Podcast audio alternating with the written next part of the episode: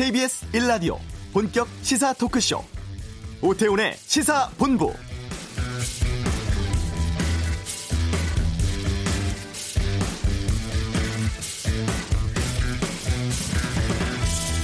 해외에서 코로나19의 확산이 매우 빠르게 진행되고 있고 특히 유럽이 심각합니다. 전 세계 코로나 확진자 17만여 명 가운데 유럽에서만 6만 명이 나왔는데요. 결국 EU 집행부가 한 달 동안 유럽에 대한 여행 금지를 제한을 했고 유럽 국가들 사이에 국경 관리 지침도 내놨습니다. 오늘 새벽에는 프랑스의 마크롱 대통령이 전 국민에게 앞으로 15일간 이동 금지 명령을 내렸습니다. 우리는 전쟁 중에 있다면서 전 국민은 필수적인 사유가 아니면 이동 금지하고 자택에 머물러야 한다면서 대국민 담화를 발표했는데요. 올림픽도 문제입니다. 국제올림픽위원회가 연쇄 화상회의 열어서 코로나19 확산 상황 또 정보를 공유하면서 도쿄올림픽 대책을 논의한다고 하죠. 오태훈의 시사본부 잠시 후 이슈에서 프랑스와 일본 연결해서 현지 상황 살펴보겠습니다. 사회적 거리두기로 신차 시장이 뜨겁다고 합니다. 권용주의 차차차 짚어보고 2부 정치와투 4.15 총선 기획으로 격전지 후보들 만나보겠습니다. 오늘은 대구 수성갑에 출마한 미래통합당의 주호영 후보와 더불어민주당 김부겸 후보 차례로 연결하겠습니다. 야외 활동 줄면서 집안에서 문화 콘텐츠를 즐기는 분들이 많아지고 있죠. 하재근의 문화살롱에서 알아보겠습니다. 오태훈의 시사본부 지금 시작합니다.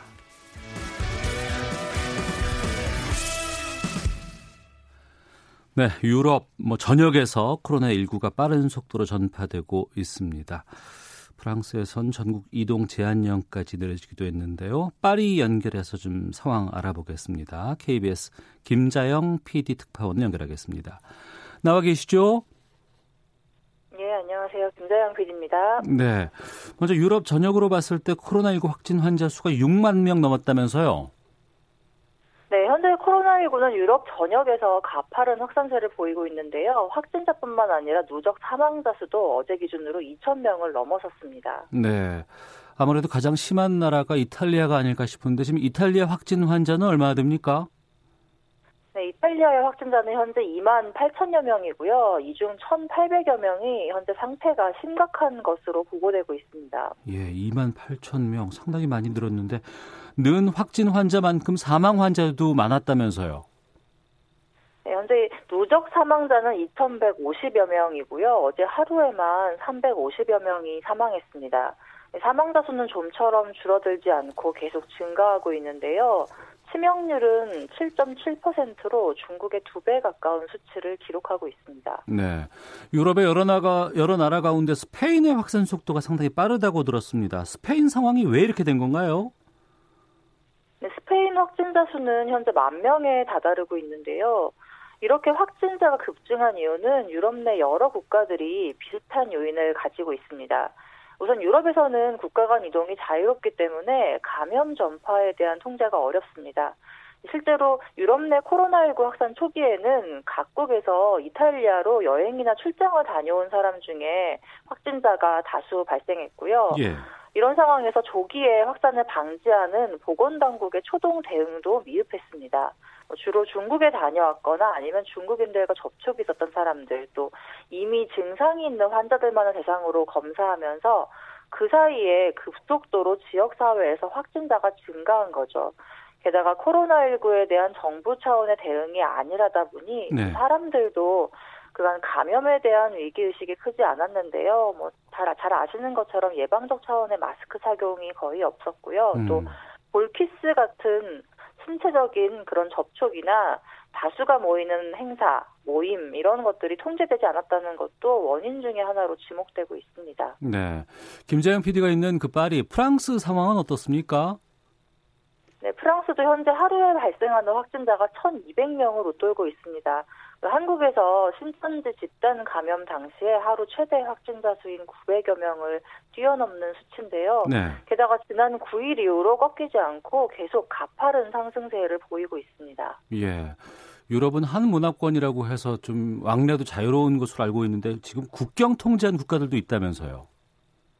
네, 프랑스는 현지 시각으로 오늘 정오부터 모든 국가에 대해서 국경을 폐쇄하고 국가 간 이동을 전면 금지합니다. 스페인도 오늘부터 입국을 통제하기로 했고요. 독일은 어제부터 프랑스와 스위스, 오스트리아, 룩셈부르크, 덴마크 등 다섯 개국과 국경을 통제하기로 했습니다. 또 독일과 접하고 있는 덴마크, 폴란드, 체코는 이미 지난 주말부터 국경을 닫았고요. 유럽연합에서는 아예 30일 동안 유럽연합 회원국으로 들어오는 모든 외국인을 제한하는 방안을 검토 중입니다. 네. 그 이전에 중국에서 우한이 도시 봉쇄 조치를 취했는데 지금 유럽에서의 국경 통제가 이런 수준인가요? 네, 지금 국경을 지나고 있는 모든 뭐 차량에 대해서 음. 이제 검문 검색을 하거나 네. 아니면은 이제 관련한 뭐 항공편, 운항편 등 제한하는 그런 방법을 취하고 있습니다. 네. 스페인은 전국적인 이동 제한 조치 취했다면서요. 네, 스페인의 이동 제한령은 15일 동안 병원 치료나 뭐 간병, 출퇴근, 생필품 구매 등의 목적을 제외하고는 집 밖으로의 외출을 금지한다는 겁니다. 전국의 모든 학교와 박물관, 뭐 스포츠 시설, 식당, 호텔도 폐쇄됐고요. 마드리드는 이제 확진자가 더 다수 발생을 했기 때문에 네. 이런 조치를 더 강화하기로 결정을 했는데요. 어제 일요일부터는 산책이나 이웃 방문, 뭐 모임 다 금지됐고요. 음. 제가 현지 교민분과 통화해서 확인한 결과 오로지 개를 데리고 나갈 경우만 산책이 허용된다고 합니다. 아, 개를 데리고 나갈 경우에만 산책이 허용된다. 아, 네네, 그렇죠. 그 뭐 드론 같은 것 띄워서 이동 제한 명령 이행 여부 단속한다고 들었습니다. 어기면은 처벌 규정도 있나 봐요. 네, 당연히 있습니다. 이동 제한 명령을 어길 경우에는 최대 600유로의 벌금을 내게 되고요. 길에서 검찰, 거- 경찰에 신분 검사 요청을 어겼을 경우에는 최대 3만 유로의 벌금이 부과됩니다. 또 이런 직무 수행을 방해하거나 저항하는 사람에게는 3개월에서 1년의 징역형도 가능하다고 합니다. 이 국가 비상사태 첫날에 마드리드에서 강화된 이 이동 제한 조치를 어겨서 199명이 고발되고 한 명이 경찰에 구금됐습니다. 네. 오스트리아도 전국적인 이동 제한령 내린 것으로 알고 있습니다. 공공장소가 다 폐쇄되는 겁니까? 네, 16일부터 오스트리아 전역에서 공공장소를 폐쇄했고요. 운동장이나 놀이터 등에도 경찰이 배치됐습니다. 실내와 야외에서 모든 그 다섯 명 이상의 모든 모임이 금지되고요. 또전 국민에게는 재택근무를 포함한 자가격리를 권고하고 있는데요. 뭐 불가피한 상황에 의해서 업무를 연기할 수 없거나 생필품을 살 때 그리고 다른 사람들을 도와줄 경우에만 예외가 적용된다고 합니다. 네. 프랑스 마크롱 대통령이 오늘 새벽에 뭐 대국민 담화를 발표한 것으로 알고 있습니다. 프랑스 경우에는 어떤 조치가 취해졌어요? 네, 이제 대국민 담화는 두 번째였는데요. 네. 이제 그 두 번째 담화를 발표하기 전에 이제 첫 번째에서 프랑스는 지난 일요일에 국가 전염병 경보 수준을 3단계로 올렸습니다. 이제 가장 높은 수준인 거죠. 음. 전국 모든 학교가 휴교에 들어갔고요. 약국과 슈퍼마켓을 제외한 모든 상점, 식당, 뭐 카페가 다 영업을 중단했습니다. 그리고 오늘 정오부터는 스페인처럼 프랑스에도 15일 동안 이동 제한령이 내려졌습니다. 전 국민의 외출을 제한하고 불가피한 경우가 아닌 이상은 재택근무를 하거나 집에 머무르라는 것인데요. 이제 이를 어길 시에는 벌금형 등의 처벌을 받게 되고요. 네. 또 이동을 할 경우에는 반드시 이동하는 사유가 적힌 증명서를 가지고 다녀야 합니다. 음. 어, 뭐 서유럽이라든가 이런 쪽은 민주주의도 잘 정착돼 있고 또 선진국으로 알고 있는데 그 유럽 사람들 방역 조치는 잘 따르고 있는지 궁금하거든요. 네, 대부분의 국가에서는 이제 방금 말씀드린 것처럼 강력한 규제를 시행하고 있어서 뭐 잘 따르 따르고 있고요. 따를 수밖에 없습니다만 지난 주말에 프랑스에서는 이제 공공시설을 뭐 네. 식당이나 뭐 카페 같은 공공시설을 폐쇄를 했는데 이제 이 상황을 그렇게 바- 심각하게 받아들이지 않는 사람들도 좀 볼 수 있습니다. 뭐 야외에 있는 시장이 인파로 붐비고 또 음. 일부 공원에는 모여서 그날 이제 햇빛이 굉장히 좋았거든요. 그래서 네. 나들이를 즐기는 파리 시민들의 모습이 상당수 보도되면서 불감증에 대한 논란이 일기도 했습니다. 그래서 다음 날인 어제 파리 시내 모든 공원도 또 일제히 폐쇄됐고요. 어, 좀 전에 말씀드렸던 전 국민 이동 제한령이 나온 배경에도 뭐 이런 사유가 있습니다. 네. 유럽에서는 마스크 쓰는 문화가 아니라고 들었어요. 지난번에 저희도 유럽 한번 연결해 봤을 때는 마스크 전혀 안 쓴다고 하던데 지금은 어떻습니까? 네, 파리에서도 지난주까지는 거리에서 마스크를 쓴 사람들은 뭐 거의 찾아볼 수 없었습니다. 이따 해도 대부분 이제 관광객들이 음. 뭐 대다수였었는데요. 어제부터는 거리와 지하철에서 마스크를 쓴 사람들이 적지 않게 보여서 저도 좀 놀라울 정도였습니다. 다만 프랑스에서는 마스크 생산량이 턱없이 부족한 상황이라서 최근에는 정부 정책에 의해서 의료진과 환자 외에는 마스크를 사거나 받을 수 없습니다. 그래서 앞으로도 한국처럼 대다수의 국민이 마스크를 착용을 하는 것은 쉽지 않을 것으로 보입니다. 아, 마스크는 의료진과 환자 외에는 살 수 없는 상황까지 온 네, 거네요. 그렇습니다. 네. 그 유럽의 공공의료 시스템에 대한 지적도 꽤 많이 나오고 있던데 현지에서 보시기에 그 유럽 쪽의 이런 의료 시스템은 어떤 상황으로 보세요? 네, 일단 제가 있는 프랑스를 기준으로 말씀드리면요. 프랑스의 국공립 병원들은 누적 부채를 상산을 한다는 이유로 2005년부터 구조조정을 해오면서 이제 만성적인 인력과 병상 부족에 시달려 왔습니다. 그래서 이 공공의료 쪽의 종사자들은 정부 투자가 급격히 줄면서 프랑스의 공공의료 시스템이 붕괴했다고 주장을 해왔는데요. 음. 작년에는 뭐 노란조끼 시위나 연금 개혁 시위 등과 맞물려서 이 공공의료계 종사자들의 파업이 같이 이어지기도 했습니다. 네. 이 코로나19 상황 때문에 공공의료 부족에 대해서 현지 언론들도 좀 지적하고 있습니까? 그러면? 네, 프랑스 현지 언론 보도에 따르면 프랑스 전역에서 중환자를 위한 5천 명분의 집중 치료 시설을 보유하고 있다고 합니다. 그리고 지난주 13일 기준으로 확진자 중에 105명이 이 시설을 사용을 하고 있는데요. 이제 3일이 지난, 3, 4일이 지난 지금은 그 인원이 며칠 새에 400명으로 늘어났습니다. 게다가 의료 인력도 부족한 상황이어서 하루에 1000명 가까이 증가하고 있는 확진자들을 감당하기 어려울 것이라는 우려가 이어지고 있습니다. 그러다 보니 이곳 언론에서도 이번 전염병 사태로 프랑스 병원이 재정비되고 있다라는 표현까지 나오고 있는 상황입니다. 네. 보름 동안 이동 제한령 떨어졌는데 생필품 같은 거 좀 준비하셨어요? 네, 뭐 저도 아직 준비를 못 하고 있는 상황인데요. 예. 네, 네, 좀 여유가 생기면 한번 가봐야 할 것 같습니다. 아유, 걱정이네요. 건강 조심하세요. 네, 감사합니다. 건강 조심하십시오. 예, KBS의 김재영 PD 특파원 연결해서 프랑스 소식 좀 살펴봤습니다. 유럽 좀 심각하네요. 이어서는 좀 일본을 연결해 보겠습니다. 아, 일본은 7월 24일부터 도쿄 올림픽 열리게 됩니다. 근데 지금 개최 연기 혹은 취소 논의가 좀 이루어지고 있다고 하는데 알아보겠습니다. 김민정 통신원 연결하겠습니다. 나와 계시죠? 네, 안녕하세요. 일본의 김민정입니다. 네. 일본 코로나19 확진 환자 추이가 지금 어떻게 나와요? 후생 노동성 발표로 어제까지 일본 국내 감염자가 829명이고요. 그 외에 다이아몬드 프린세스 크루즈 탑승자 또 우한 귀국자 등을 다 합치면 1,547명이라고 합니다. 이 중에서 622명이 퇴원을 했고 중증 환자는 55명 그리고 사망자가 28명입니다. 네. 전 세계 각국에서 코로나19 상황이 확대되고 있고 그 추세가 이렇게 대부분 네. 비슷한데 일본만 좀 독특하고 완만한 수치를 좀 보이고 있거든요. 실제로 일본이 코로나19 검사가 잘 이루어지지 않는다는 얘기 있던데 어떤 경우에 일본에선 코로나19 검사를 받습니까? 이미 후생 노동성이 정한 기준이 있는데요. 이게 37.5도 이상의 열이 나흘 이상 나는 사람, 그리고 몸이 늘어지고 호흡이 곤란한 사람 여기까지가 최소 조건입니다. 네. 그리고 이 중에서도 가장 빨리 받을 수 있는 사람이 우한 등 외국에 다녀오거나 외국인과 접촉한 사람이 중심이 되고 이런 조건을 다 충족시켜야 하고 전화를 걸어서 검사가 된다라고 하면 갈 수가 있는데요.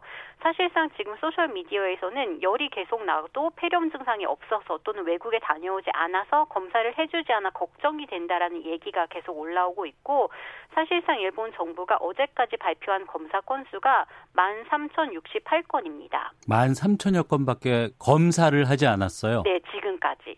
아, 우리가 27만 건이 넘은 것으로 알고 있는데 참 차이가 좀 상당히 좀 엄청난 차이가 나고 있습니다. 네. 우리는 오늘 오후 2시에 교육부에서 지금 두 번 연기한 개학 다시 연기할지가 발표가 됩니다. 일본은 지금 어떻습니까? 일본은 아베 총리가 이제 휴교령을 지시한 후로부터 그게 2월 말이었기 때문에 벌써 이제 2주가 지났는데요. 이렇게 되면서 지난 토요일에 아베 총리가 앞으로 열흘 정도 이런 상태를 지속시켜 달라라고는 얘기를 했는데 네. 첫 번째 휴교령에서 2주가 지났기 때문에 학교 수업을 재개한 곳이 있습니다. 어. 하지만 뭐 기본적으로는 휴교 중인데 문부 과학성 발표를 보면 어제까지 공립학교의 99%, 국립학교의 100%, 사립학교의 98%는 여전히 휴교 중에 있고요. 예. 시즈오카와 효고 같은 곳에서 일부 학교만 수업을 재개를 했습니다. 어, 그러면 곧 이게 재개될 수 있겠군요. 이제 4월에 이제 학기가 시작이 되기 때문에 4월부터는 어. 이제 시작이 되는데 4월 이제 4월 초에 시작이 되기 때문에 4월 중수쯤으로 미뤄지지 않을까라는 전망이 나오고 있습니다. 예. 그 일부 지역에서는 수업을 재개했다고 하셨는데 그 등교하는 특별한 이유 같은 게 뭐예요? 문제 효고현 아카시 씨 같은 경우에는 이 시에서 감염자가 정말 한 명도 나오지 않았기 때문에라가 어. 이유가 되고 있고요. 예. 예.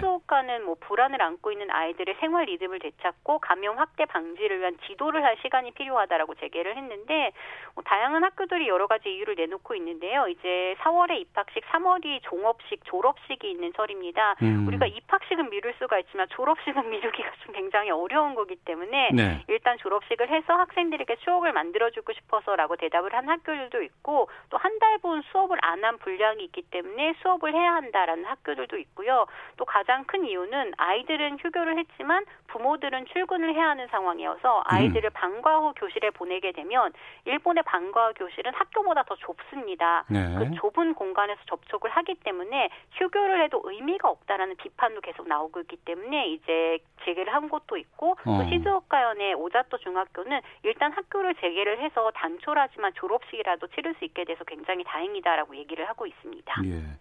감염 우려에 대한 그 인식이 좀 우리와는 좀 차이가 있는 것 같은데. 일단 검사를 안 해주기 때문에. 네. 그렇군요. 참. 웃을 수는 없는 상황인데. 그러면 계약한 학교들은 그 방역은 어떻게 실시하고 있어요? 방역은 효고현 아카시시에서는 학생들에게 수업 시간에도 마스크를 쓰게 하고 책상 간격도 넓혀서 앉게 했고요. 네. 시즈오카시도 이제 학교에 등교를 하면 등교 직후에 손을 씻고 입안을 헹구고 체온을 재고 있습니다. 환기가 잘 되도록 창문도 열고 있고 책상 간격도 비슷하게 넓히고 있습니다. 네. 학부모들은 지금 어떤 반응 보이고 있어요? 이게 진짜 민감한 문제인데 휴교령을 시작했을 때 아베 총리가 단독으로 결정을 했다고 얘기를 했습니다. 예. 다만 휴교령이 끝나는 시기에 대해서는 전문가들과 회의를 하겠다고 해서 실제로 언제 끝날지는 알 수가 없는데요. 처음 시작을 했을 때 왜 지금 이 시기에 휴교령을 내렸는지를 밝히지 않았습니다. 어. 또 회사를 가야 하는 사람이 많아서 대부분은 지금 빨리 학교를 재개해 달라고 요청하는 사람들도 굉장히 많은 상황이고 그리고 지금으로서는 휴교를 뭐 더 해달라 그런 상황이기보다는 정부가 지자체 측에 알아서 하라고 이제 맡기고 있는 형편이기 때문에 학부모들은 더 정확한 정보와 근거가 있는 정보를 요청하고 있는 실정입니다. 네. 우리는 2주 동안 사회적 거리두기 캠페인도 벌였고 지금도 계속되고 있습니다. 되도록이면 외출 같은 것 하지 않고요. 일본은 어떻습니까? 일본은 뭐 외출 금지는 내려지지 않았고요. 대기업들의 경우에는 1월 말에 이미 텔레워크 재택근무에 돌입을 했습니다. 네. 원래 올림픽을 앞두고 있어서 일본 정부 측이 올림픽 기간에는 출퇴근을 하지 않는 재택근무를 해 달라라고 얘기를 했기 때문에 이미 많은 기업이 이번 코로나가 이제 확산되면서 재택근무 시스템을 도입을 한 상황이고요. 다만 서비스업의 경우에는 지금 출퇴근이 불가피한데 백화점 같은 경우에는 폐점 시간을 앞당기는 등의 노력을 하고 있습니다. 다만 이제 저는 전철을 이용하는데 전철에는 여전히 사람들로 아침마다 붐비고 있고 네. 카페를 가봐도 뭐 사람들이 정말 꽉 찬 상황은 아니지만 그렇다고 적은 것도 아닙니다. 어, 검사를 잘 해주질 않아서 건강이 어떤 상황인지를 본인 스스로가 좀 파악하지 못하는 어려움이 있지 않을까 싶은데 뭐 여러 가지 좀 발열 증상이 있어도 출근한다거나 뭐 이런 현상도 있다면서요. 네, 어떤 면에서는 이게 검사를 해주지 않기 때문에 벌어지고 있는 현상인데요. 교도통신 보도를 보면 7일에 지바에 거주하는 20대 어린이집 교사가 2월 27일에 발열이 있었는데 일단 출근을 했습니다. 네. 그리고 조퇴를 하고 열이 나는 동안은 쉬었는데 열이 내리고 다시 출근을 했습니다. 그리고 그 사이에 전철로 출근을 하는 것이 밝혀졌고 나중에 나서야 코로나19 확진을 받았고요. 또 어제 NHK 보도를 봐도 오사카부 청사에 근무하는 직원이 2일에 열이 나고 기침이 났는데도 11일까지 거의 일주일간 이제 일주일 이상 출근을 한 것이 드러났는데요. 이 직원도 14일에 코로나19 확진을 받았습니다. 지금 열만 나는 걸로는 코로나19 검사를 해주지 않고 기본적으로 열이 나흘 이상 나고 폐렴이 있어야 하고 또 보건센터 연락을 해서 검사를 해주겠다라고 하면 가서 받을 수가 있기 때문에 지금 일본에서 이런 사례는 정말 어쩔 수 없이 벌어지는 일이 일이고 또 이게 빙산의 일각으로 보이고 있습니다. 네. 일본의 한 그 언론 매체가 우리나라 방역을 비판하고 있다고 들었어요. 한국이 네. 대량으로 검사를 실시하면서 의료 붕괴를 초래하고 있다. 이런 주장 같은데 일본의 다른 매체들도 이렇게 우리나라 방역에 대해서 문제를 삼고 있어요? 의 정부가 검사를 하지 않는 방향으로 지금 흐르고 있기 때문에 일본의 보수 언론들, 보수 농객들은 한국이 대량으로 검사를 했기 때문에 의료 붕괴가 왔다고 사실상 지적을 하고 있습니다. 어. 게다가 지금 일본에서 검사를 해봤자 치료약도 없는데 정신적인 안정을 위해서 검사를 요청하는 것은 자기 만족일 뿐이다라고 주장하는 의사들도 종종 TV에 등장을 하고 있습니다. 그렇지만 어제 이제 세계보건기구의 테드로스 사무총장이 모든 감염 의혹이 있는 사례를 검사해야 한다라고 밝혔기 때문에 어쩌면 이게 일본보다는 한국처럼 하는 쪽이 더 좋다라는 제안으로 볼 수 있는데요.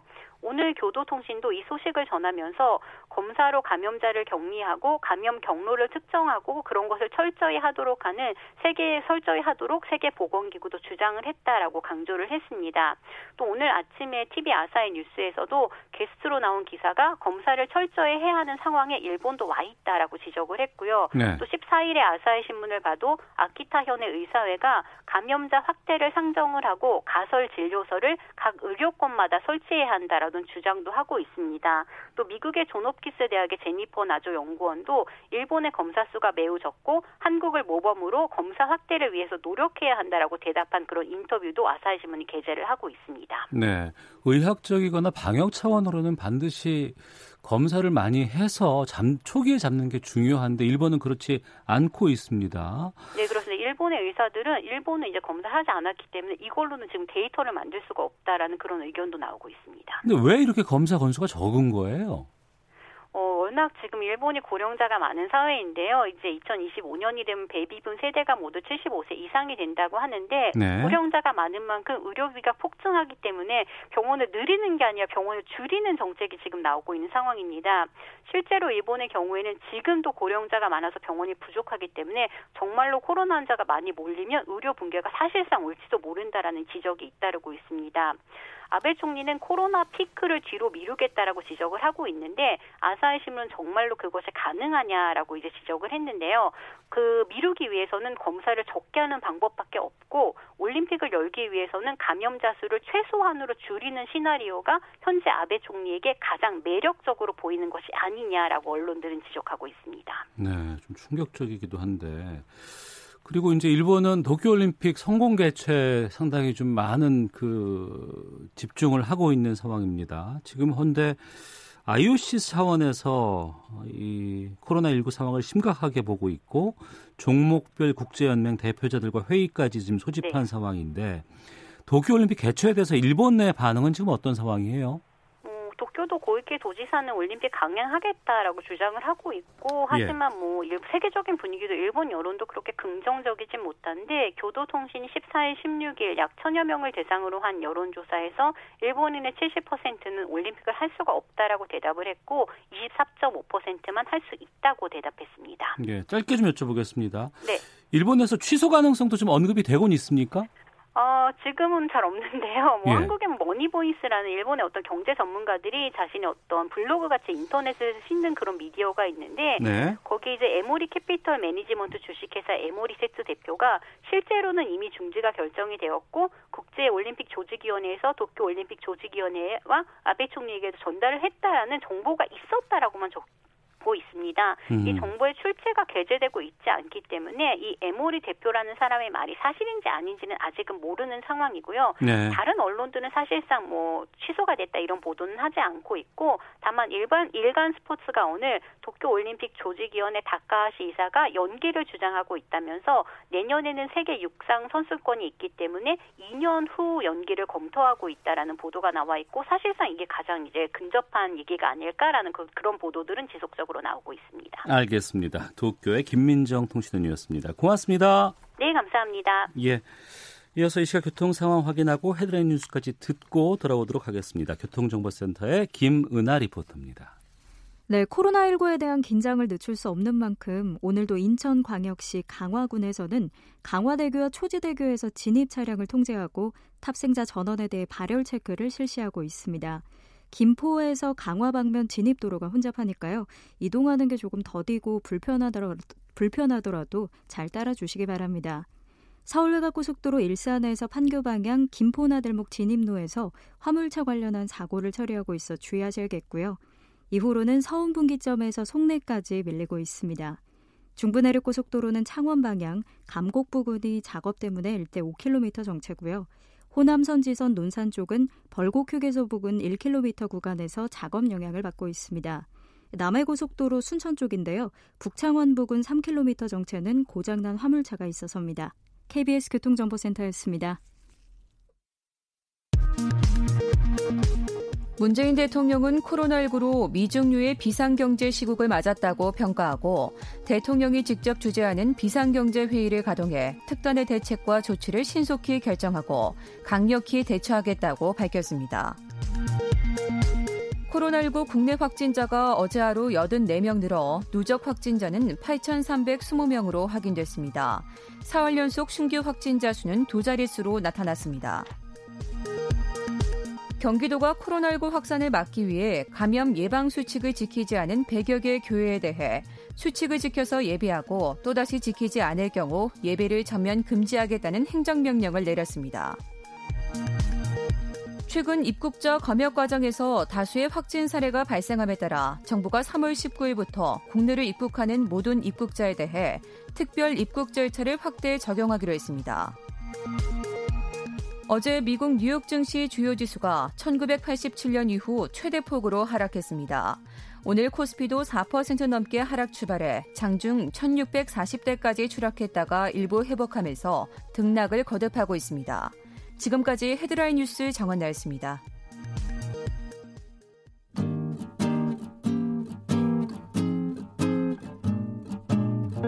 KBS 1라디오 오태훈의 시사본부 여러분의 참여로 더욱 풍성해집니다. 방송에 참여하고 싶으신 분은 문자 9730번으로 의견 보내주세요. 짧은 문자는 50원, 긴 문자는 100원의 정보 이용료가 붙습니다. 애플리케이션 콩과 마이케이는 무료고요. 시사본부는 팟캐스트와 콩, KBS 홈페이지를 통해 언제나 다시 들으실 수 있습니다. 많은 참여 부탁드려요. 네, 자동차의 모든 것을 알아보는 시간입니다. 권용주의 차차차 오토타임즈 권용주 편집위원 연결하겠습니다. 안녕하십니까? 네, 안녕하세요. 예.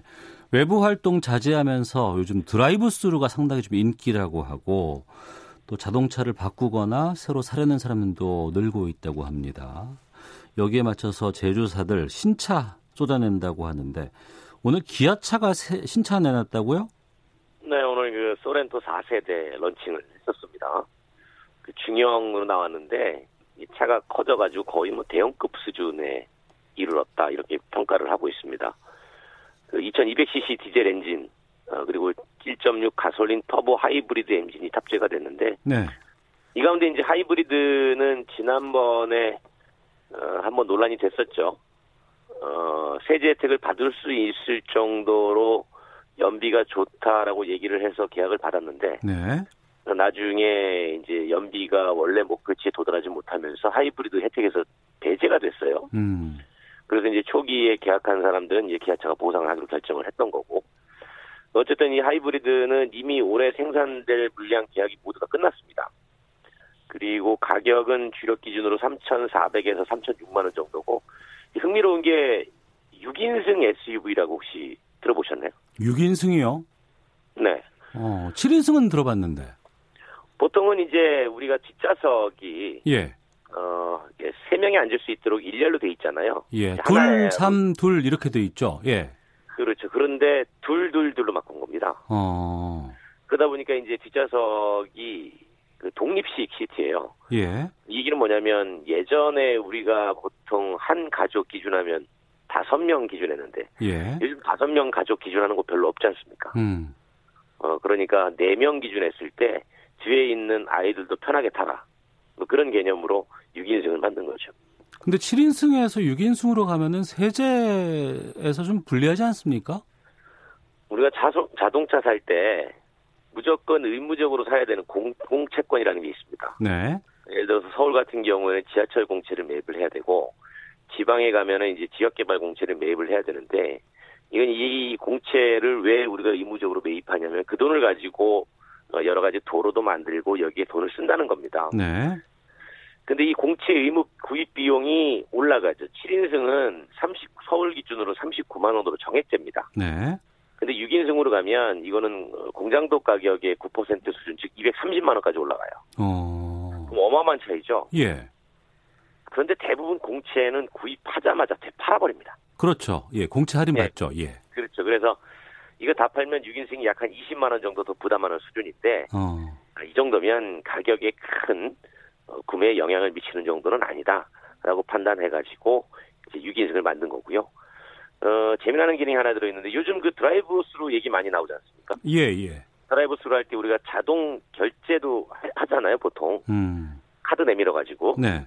그 이번에 드디어 자동차에서 카드 등록을 해놓으면 이제 결제 기능이 있는 곳에 가면 알아서 결제가 됩니다. 아, 차에서 카드 안 내도 그렇죠.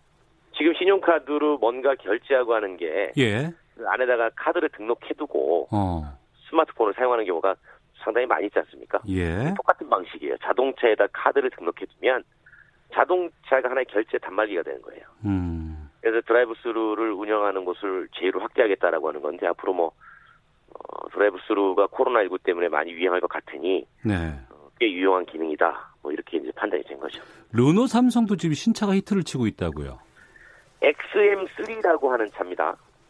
어, XM3는 르노 삼성이 이 만든 건데 어, 이렇게 보시면 돼요. 세단에다가 네. SUV를 약간 쿠페스럽게 섞었다. 어.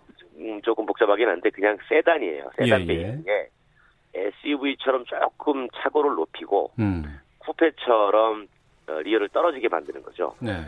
근데 이 차가 휠 베이스가 2,720mm인데 우리가 보통 휠 베이스가 길다라는 거는 실내 공간이 크, 커지죠. 예. 그렇죠. 바퀴와 바퀴 사이의 거리가 넓다는 거잖아요. 음. 그렇기 때문에 안에 실내 공간을 그만큼 넓게 가져갈 수 있다는 얘기입니다. 투싼보다 길어요. 네. 그만큼 넓다는 얘기고 엔진은 1.3 가솔린 직분사 터보 엔진하고 어, 1.6 GT2 가솔린 엔진을 탑재했는데 요즘 나오는 이 SUV 같은 경우는요. 제가 조금 전에 말씀드린 소렌토도 그렇고 지금 XM3도 그렇고 다 가솔린입니다. 네. 물론 뭐 쏘렌토는 2.2 디젤이 주력이긴 하지만 음. 작은 SUV는 다 가솔린으로 나오는 이유가 그만큼 가솔린의 효율이 상당히 올라간 겁니다. 네. 그 올라간 배경이 어, 예를 들어서 듀얼 클러치 변속기 같은 것도 많이 적용하고 어, 또 어, 이 경량화 어, 무게를 줄이는데 상당히 치중하게 됐기 때문에 이제는 굳이 가솔린이 어, 꼭 부담스러운 고비용 SUV다라고 생각할 수 없을 만큼 네. 비용을 많이 내려놨고요. 거기에 따라서 가격도 어, 뭐 예를 들면 주력이 1,719만 원에서 2,140만 원 음. 아, 이것저것 다 넣어도 한 2,800만 원대 정도 되니까 어, 생각보다 비싸지 않다라는 시장의 평가를 받고 있습니다. 네. 신차 발표하면은 이제 여러 가지 행사 같은 거 많이 하잖아요. 예, 근데 예. 지금은 사람들 많이 모이지 않게 되니까 온라인으로 신차 발표를 진행한다고요?